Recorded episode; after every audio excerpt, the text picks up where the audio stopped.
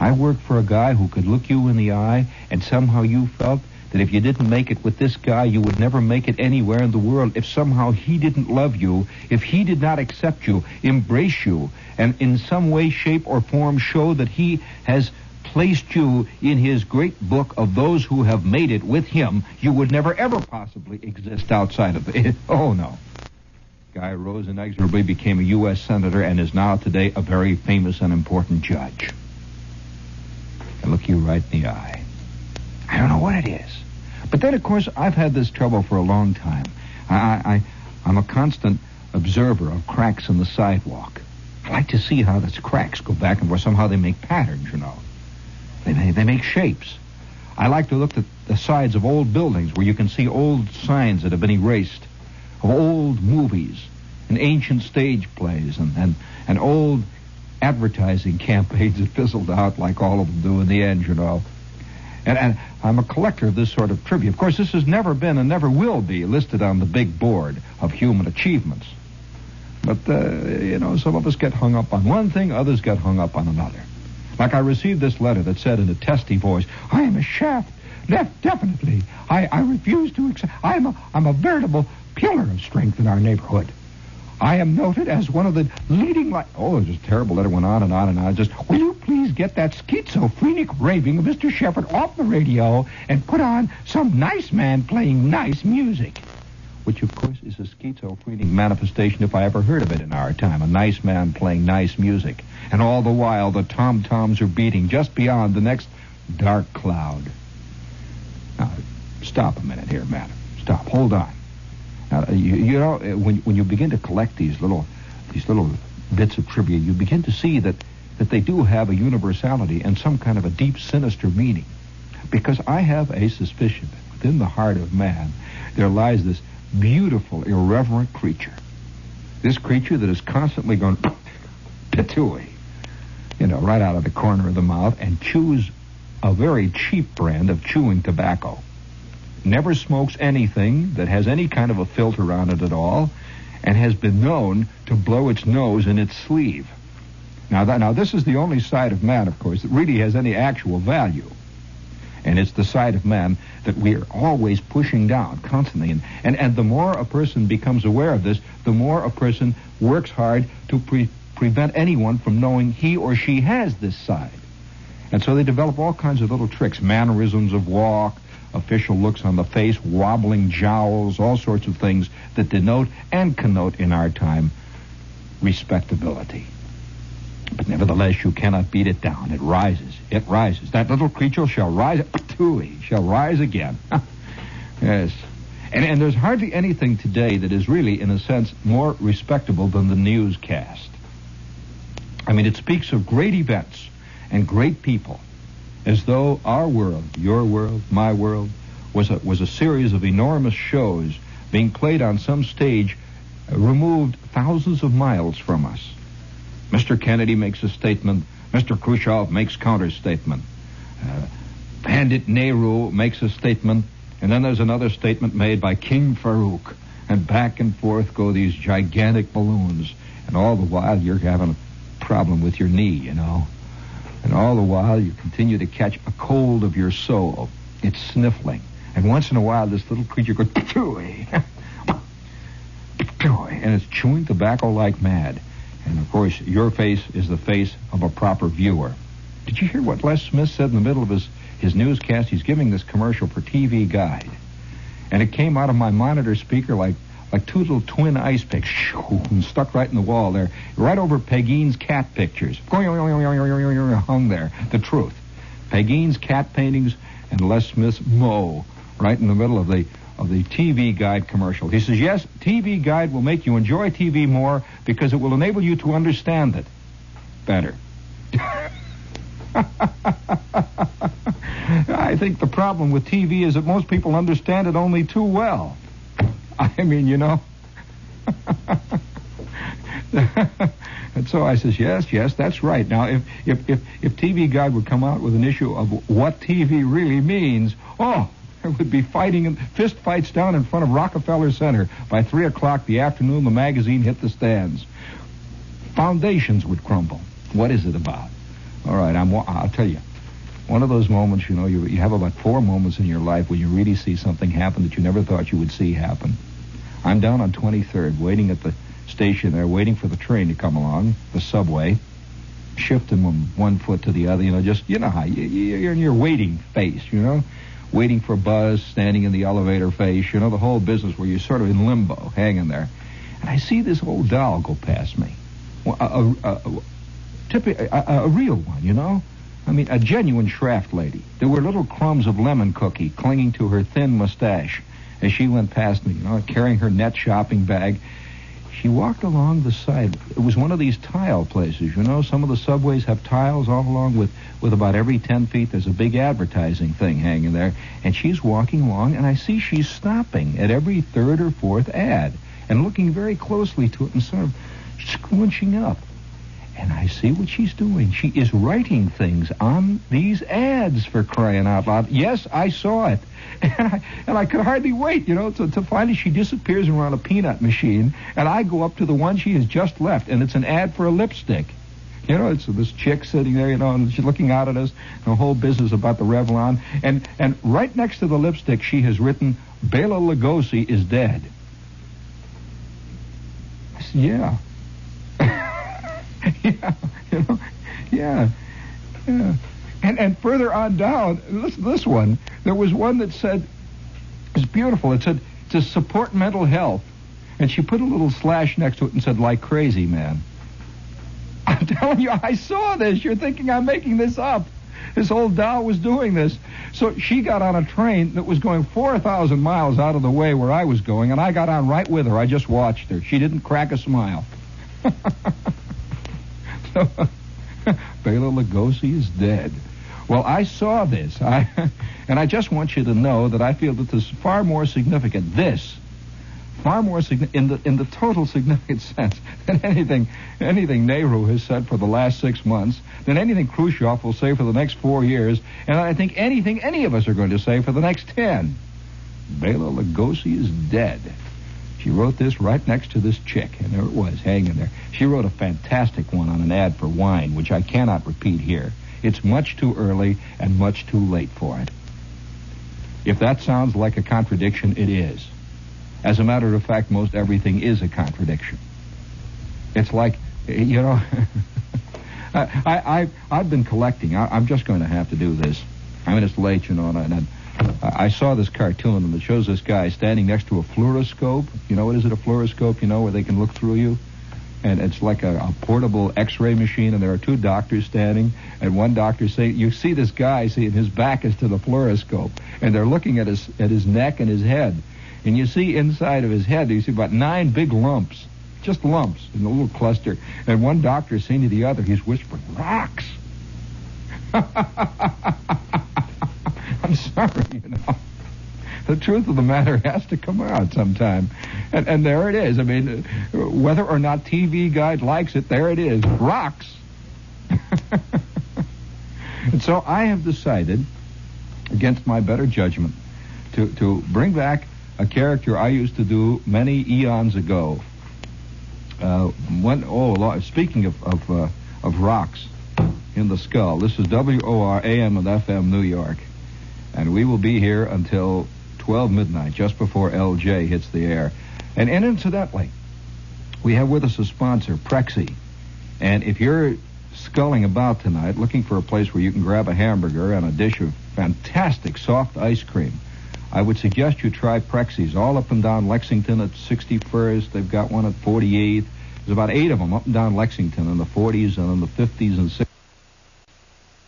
60s. And then there's a there's a, a good one right down in the village at 6th Avenue and 8th Street, right around the corner. Now listen to this. I want you to dig this. Right around the corner, next to the Paper Book Gallery, this Saturday, Prexy is opening a new setup, a wild new setup, just for village types. And among other things they have there, in addition to their hamburgers, with the educated uh, thing, you know. You know, every time I hear about this ha- this this hamburger with a college education, I think of at least 45 guys I know.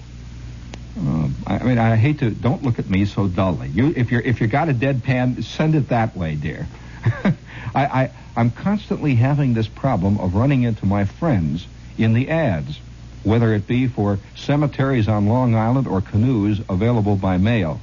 But nevertheless, Prexies is making available this Saturday for any only for guys who come in and say Excelsior.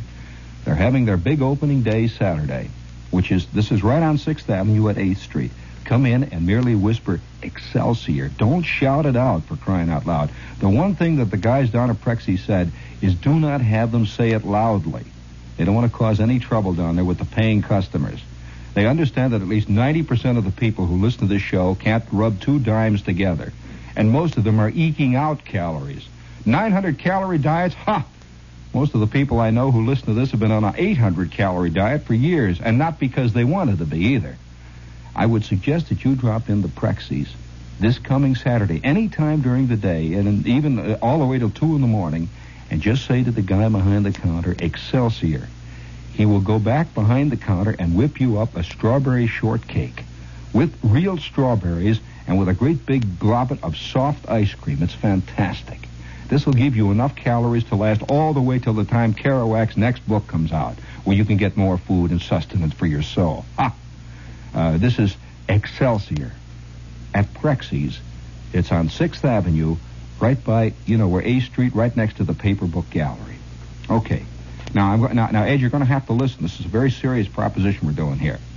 We are going to do now something that I have threatened to do for a long time. A long ages ago. It's funny, you know. Uh, early, well, I, I don't. Sometimes, you know, you do things, terrible things in your life. Now, listen, uh, you have to listen to this.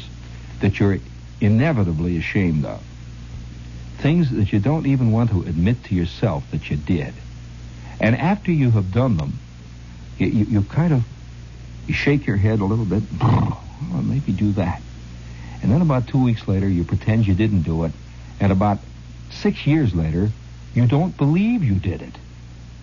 And you will deny it to your dying day. Well, one time I'm working in this little radio station. I'm a beardless youth of 18.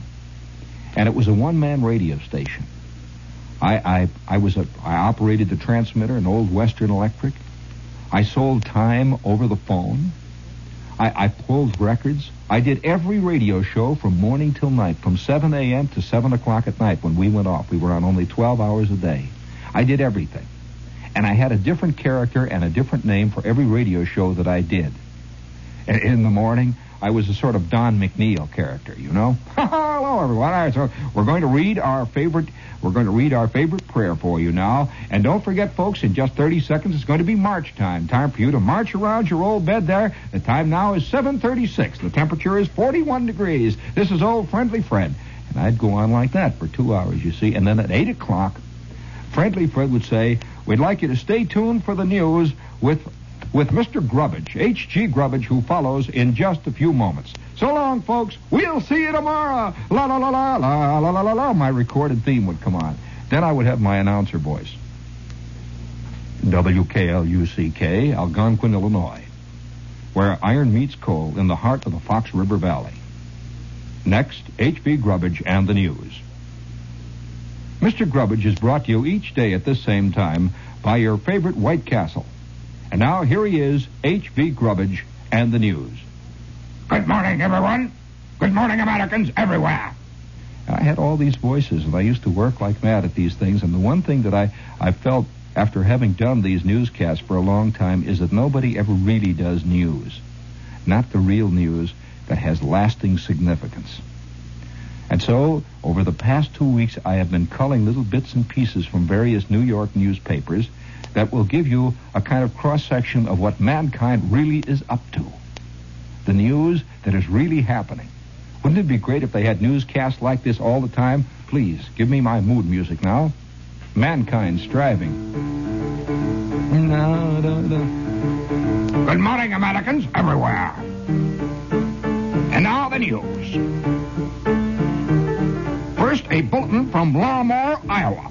Two women driving down the highway saw a cow peering out of the second story of a farmhouse. When they had recovered from their shock, they reported the incident. The cow was restored to its owner. Another note This time, a news note on the spiritual front that comes from Italy. The sun burst gloriously through the clouds over Mont Blanc today, and all was right for the world. But not for members of a religious sect encamped here. They had expected the earth to roll off its axis. Precisely at 2.45 p.m., women screamed, and a Tyrolean in leather shorts began blowing a bugle representing the trumpet of, of doom. At 2.46, the screaming and bugling ceased, and the leader of the doomsday cult admitted, We made a mistake. The leader, Dr. Elio Bianca, a Milan, or as they say in Italy, a Milan pediatrician, had rounded up his followers and had taken them to a chalet on the peak to await what he had said was going to be the end of the world. The man blowing the bugle was not identified. A news note now from Germany. A United States Army helicopter last night routed a vast number of starlings that had damaged the wine harvest in the Rhineland. The craft flew below treetop level, flashing searchlights at the birds as villagers set off firecrackers. A note from Aurora, Ontario. Uh, a war is being waged in that town against 1,000 starlings after attempts to get rid of the birds by fire hoses failed. Weekend shoots are now being arranged to get rid of the pests. Another note from Canada, this time from Victoria, British Columbia. The slogan, Follow the Birds to Victoria, that helped bring over 11 million tourists to Victoria over a period of 39 years, has been dropped by tourist officials of Victoria. The new slogan is Victoria, Gateway to Canada's Treasure Island. It seems that a few birds also took the advice of the Canadian Chamber of Commerce. Another note uh, from England. The thief got away with his loot all right, but he can't hang on to it. Seven of the 23 racing pigeons he abducted have already flown home. And by an odd coincidence, we have a note from Squaw Valley. One of the best laid plans for the late Winter Olympics, it seems, went awry. 2,000 homing pigeons were released at the opening day ceremony in Squaw Valley last winter. Over 7,000 pigeons now occupy the stadium. Only 2,000 of them are considered to be original settlers. Uh, Avery Brundage was contacted. The boss of the International Olympic Committee said, Yes, I did notice some of them are still hanging around. We have no answer to the problem. Another news note for you. Uh, if you are a follower of various sporting activities around the globe, a three-member skin diving expedition took off from International Airport yesterday for the Dead Sea, where it hopes to find the five lost cities mentioned in the Bible, Sodom, Gomorrah, Admah, Sibolon, and Zoar. The group includes several prominent theologians. Other sporting news, a test model of the revolutionary Ryan vertiplane, designed to take off like a helicopter and level off in normal flight, crashed today for the second time in a year. The pilot, the second time he has crashed in this airplane, Glenn W. Stinnett of San Jose, California, bailed out from an estimated 1,000 feet. He says he will try again. There are now 29 gargoyles for sale at bargain prices on Newark's main thoroughfare if anyone wants one. Uh, one lady, however, spent over two hours looking for a special gargoyle, she said, that she needed for a special purpose. She lives across the street from the Soviet consulate, a woman who is prominent in industrial circles. She wanted to have two ugly gargoyles mounted on her fire escape to peer at the Russians from her terrace. She said later, I couldn't find the right expression. She left disappointed. Uh, here's a handy hint or kink for those of you who feel that life isn't quite what it should be. An egg timer placed beside you while making a long distance telephone call will let you know when your three minutes is up. And now, news notes from all over. Two men purchased overshoes within minutes at a Salida, Colorado bootery. Both wrote checks. Later, the merchant, preparing a bank statement, noticed the names. One was Cain, the other Abel. Uh, Daramar Dinic of the Yugoslav town of Aleksinac won a lottery prize, giving him a free bus ride to the provincial capital of Nis. Dinic is the driver of the bus which makes the daily run to Nis between the two towns. He said, however, he will use his award. A full-grown musk of uh, the muskox herds. The musk is the name, of course, of the actual male of that species of Canada's far north and the Arctic islands may weigh up to 900 pounds. The female sometimes tilts the scales at well over four tons. A 53-year-old engineer was arrested by FBI agents last night. Late news note here uh, tells us the information. He told an airline clerk at Midway Airport in Chicago that he had a bomb in a bag. The engineer, Robert Kerry Clark of Raytown, Missouri, was charged by the FBI with making a false bomb report at an airport. He was held in jail for arraignment before a U.S. commissioner. The conviction of that crime carries a maximum penalty of $1,000 fine and one year in prison. After his bag was dunked in water and opened, they found that it contained a small toupee. Well, nothing escapes a woman. Mrs. Jerry Pulliam of Sterling, Colorado doesn't agree. She is more than, however, slightly embarrassed. She says that she did not discover for two days that her husband had shaved off his large handlebar mustache. He is now suing for divorce. Dallas Zoo Director Pierre Fontaine has answered a nationwide plea for a method to zip up the appetite of a Memphis catfish. Give him a bottle of beer. This was given him as advice by an old Memphis resident who says that he feeds the catfish in his neighborhood. He lives near a river, beer every morning. He says they are growing larger by the week. Uh, here is information and news of the business community. Talk.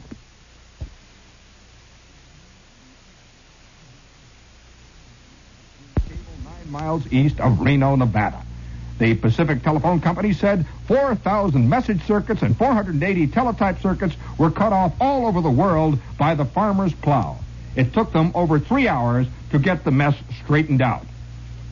And now a final note a sign on a trash barrel in St. Paris, Ohio, makes one stop and think. It says, empty when full.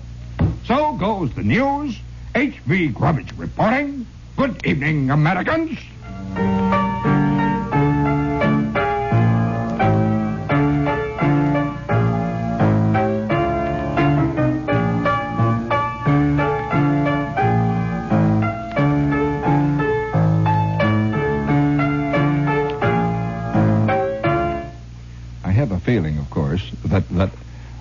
Tendency to put these little notes aside and say, none of the, oh, of course, this is this the trivial.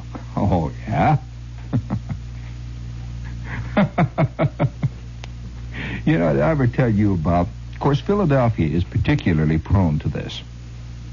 That, uh, I must say this, that wherever things seem to be growing dark and despondent, it's an old human tendency that whenever things seem to be getting beyond the, let's say, beyond the, the light of understanding, immediate understanding, the suspicion begins to grow among many people that the world is coming to an end.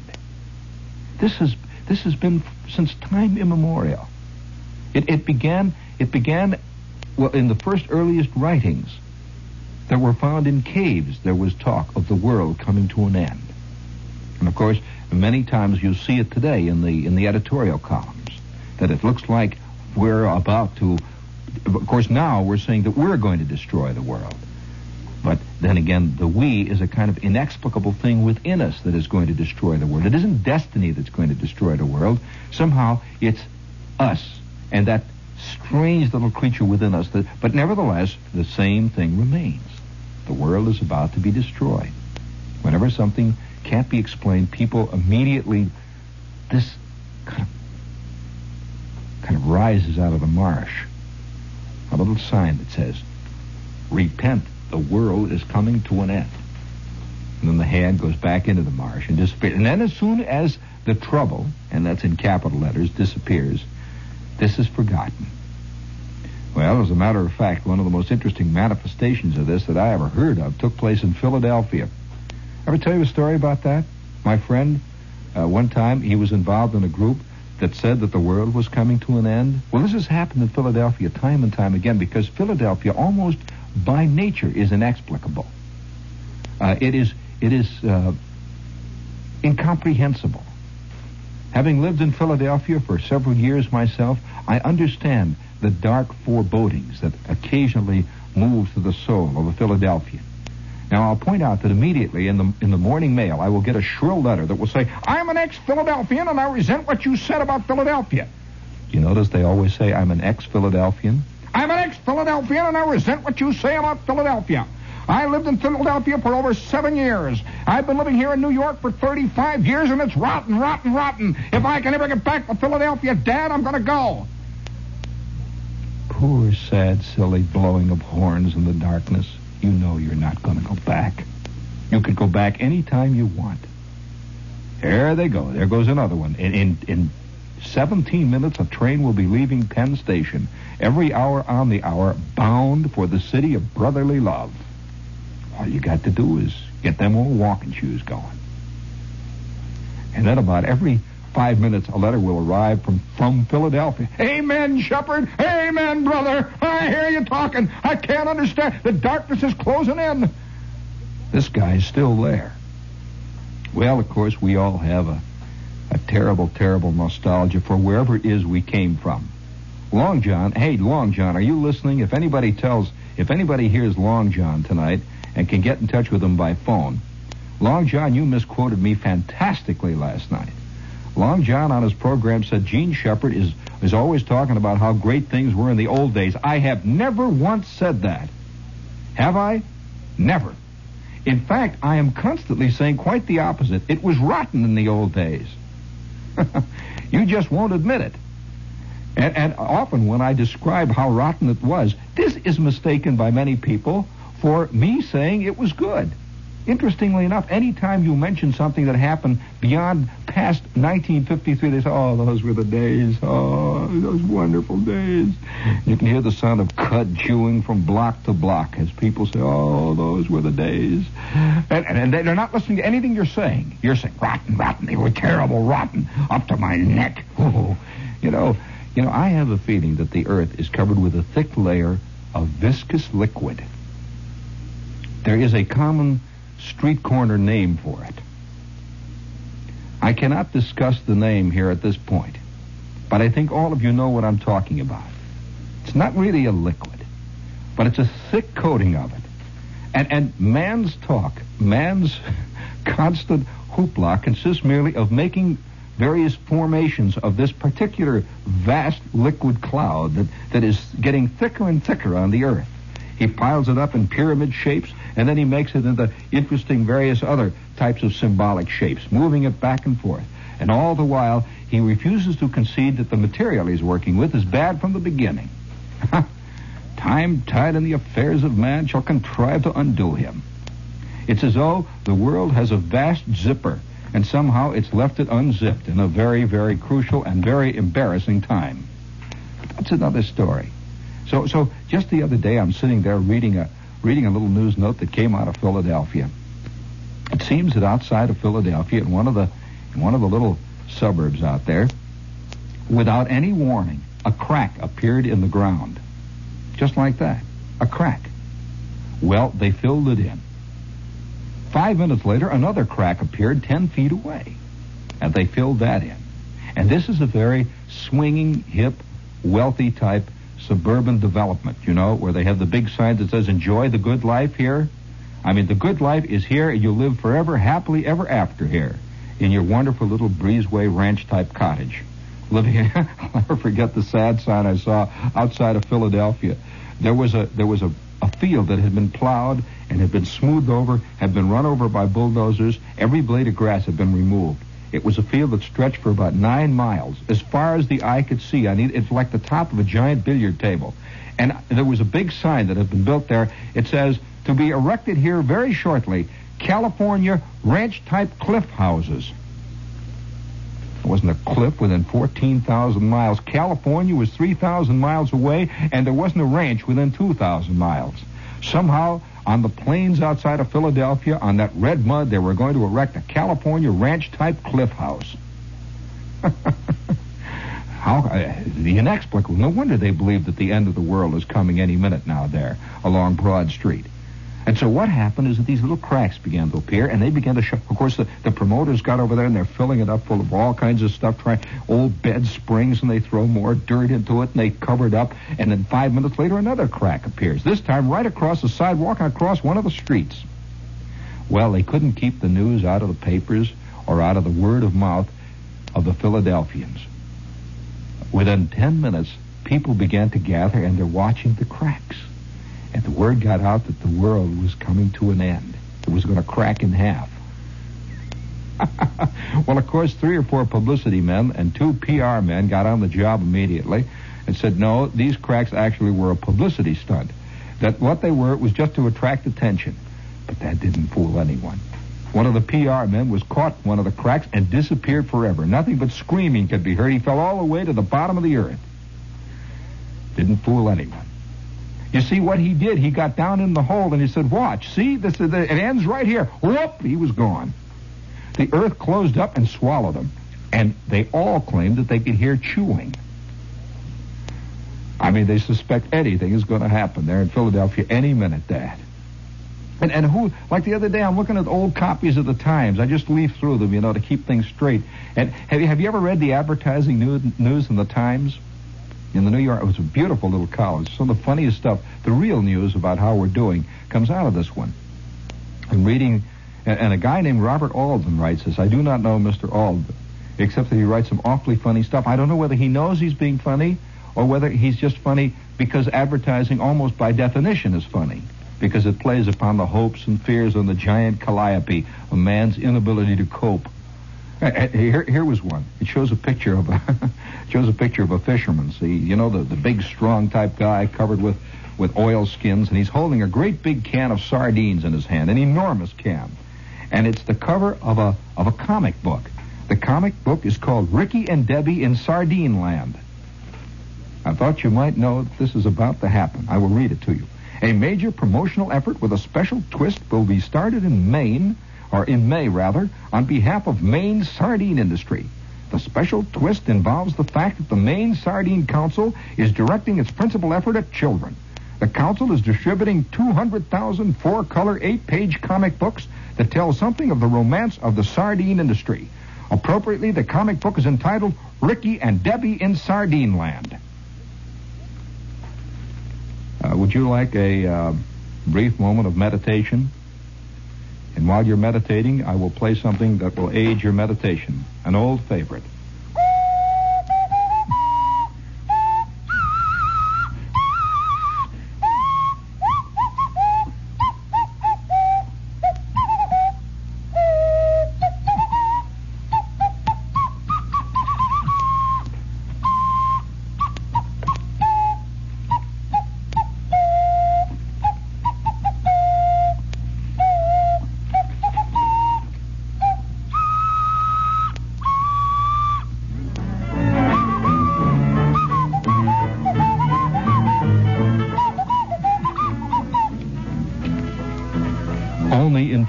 Philadelphia could this occur?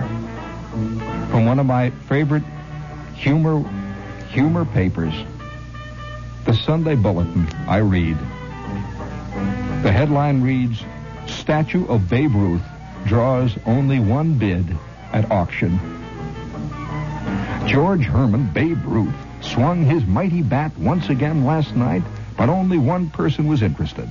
The Bambino, or rather a six-foot-tall plaster of Paris likeness, was displayed before some 200 ice cream and pie-eating spectators at the regular Saturday night auction in Bonnie Brae Park on Route 83, about four miles north of Phoenixville, just outside of Philadelphia.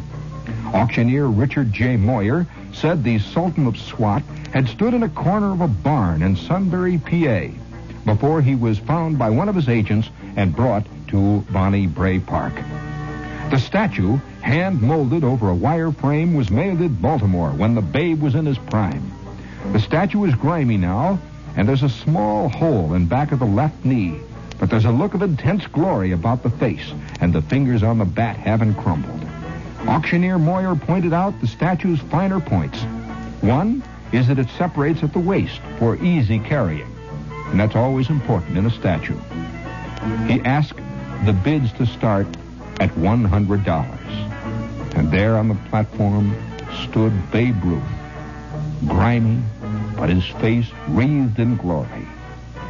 Six feet one inches tall, the babe stood clasping a plaster of Paris Louisville slugger, which was held at ready. He was in his half-crouched batting stance, with those thick calves and graceful ankles, ready to sprint around the keystone sack. The bidding began. The auctioneer said, all right, let's have the first bid. Let's have the first bid. The first bid. The first bid. We're starting here at $100. $100. $100. Who's going to make it $100? Let's see the first bid. The first bid. The first bid. $100. $100. One, one, one, one, one. $100. $100. And my bid $100. $100. Who's going to start the bidding? Dead silence. One of America's great heroes stood alone and unwanted in the glare of the white lights. Who's going to bid $100? $100? I'm going to make it $100. $100. $100. Who's going to bid? He stopped. Another period of silence. And finally, a small voice from somewhere near the back of the crowd said, 25 cents. The auctioneer didn't say a word. He looked down over the crowd and said, what did you say? The man repeated his bid. With that, the auctioneer, with an imperious wave of his hand, said, Take the babe away. No one's getting him for a quarter. And now, ladies and gentlemen, we have item number 17 on the stand. Item number 17 is a large wooden pig, equipped with stirrups, equipped with a leather saddle, this pig weighs well over 650 pounds and is six and a half feet long. How much am I bid for this wooden pig? We are going to start the bidding at $100, $100, $100, $100, $100. Immediately, three people said, I'll make it 150. I've got 150, $150 for this wooden pig over six and a half feet long. He weighs 450 pounds. Who will make it 175, 185, 195? The pig went for $310. And then the auctioneer closed the bidding. The lights were turned out, and another American saga, another chapter in our history was closed. Only in Philadelphia. And somewhere right now at this very minute, old friends, old fellow sufferers, in the dark, dank, cold, dingy warehouse of a Philadelphia auctioneer, stands a six foot one inch statue, a life size statue, of George Herman Bambino, Babe, King of SWAT Ruth, holding a plaster of Paris Louisville slugger, a look of fierce determination playing about his jaws as he looks into the darkness of a deserted warehouse. The spot next to him is empty where once resided a 450 pound wooden pig that was purchased by one of the parishioners. Babe Ruth is looking out into the darkness now and looking right into your eyes. Are you worthy of him, huh? Or are you worthy of a wooden pig? Weight 450 pounds, equipped with stirrups and leather saddle. Huh? Suitable for man or boy. How would you like to have a six foot three inch statue of uh, Ted Kluszewski with torn sleeves, with that sad look playing about the eyes? Or maybe Jackie Jensen?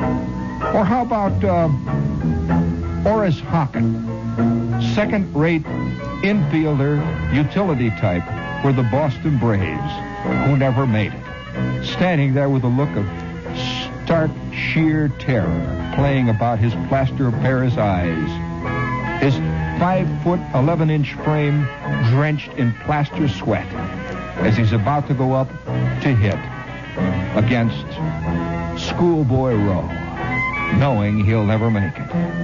Lucky if he gets a loud foul. Horace Hocken, who spent 22 seasons in the minors. Maybe that would be a better statue. Maybe they would have bid on that one, huh? Ah,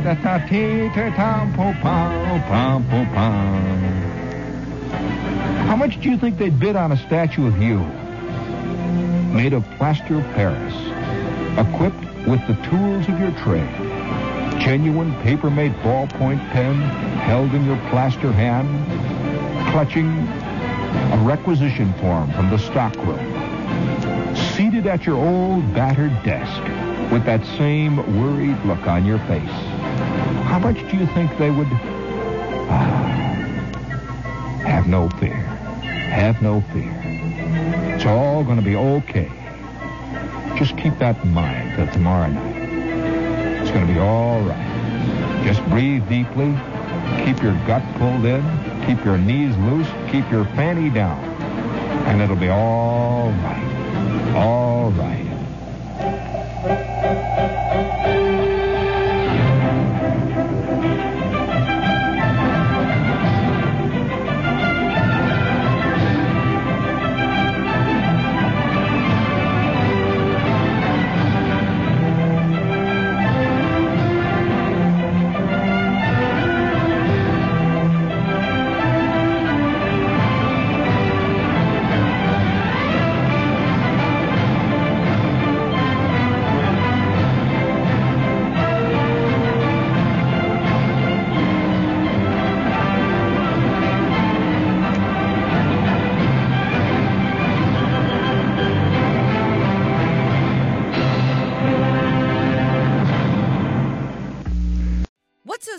About Hero Bread's soft, fluffy, and delicious breads, buns, and tortillas? These ultra low net carb baked goods contain zero sugar, fewer calories, and more protein than the leading brands, and are high in fiber to support gut health. Shop now at hero.co.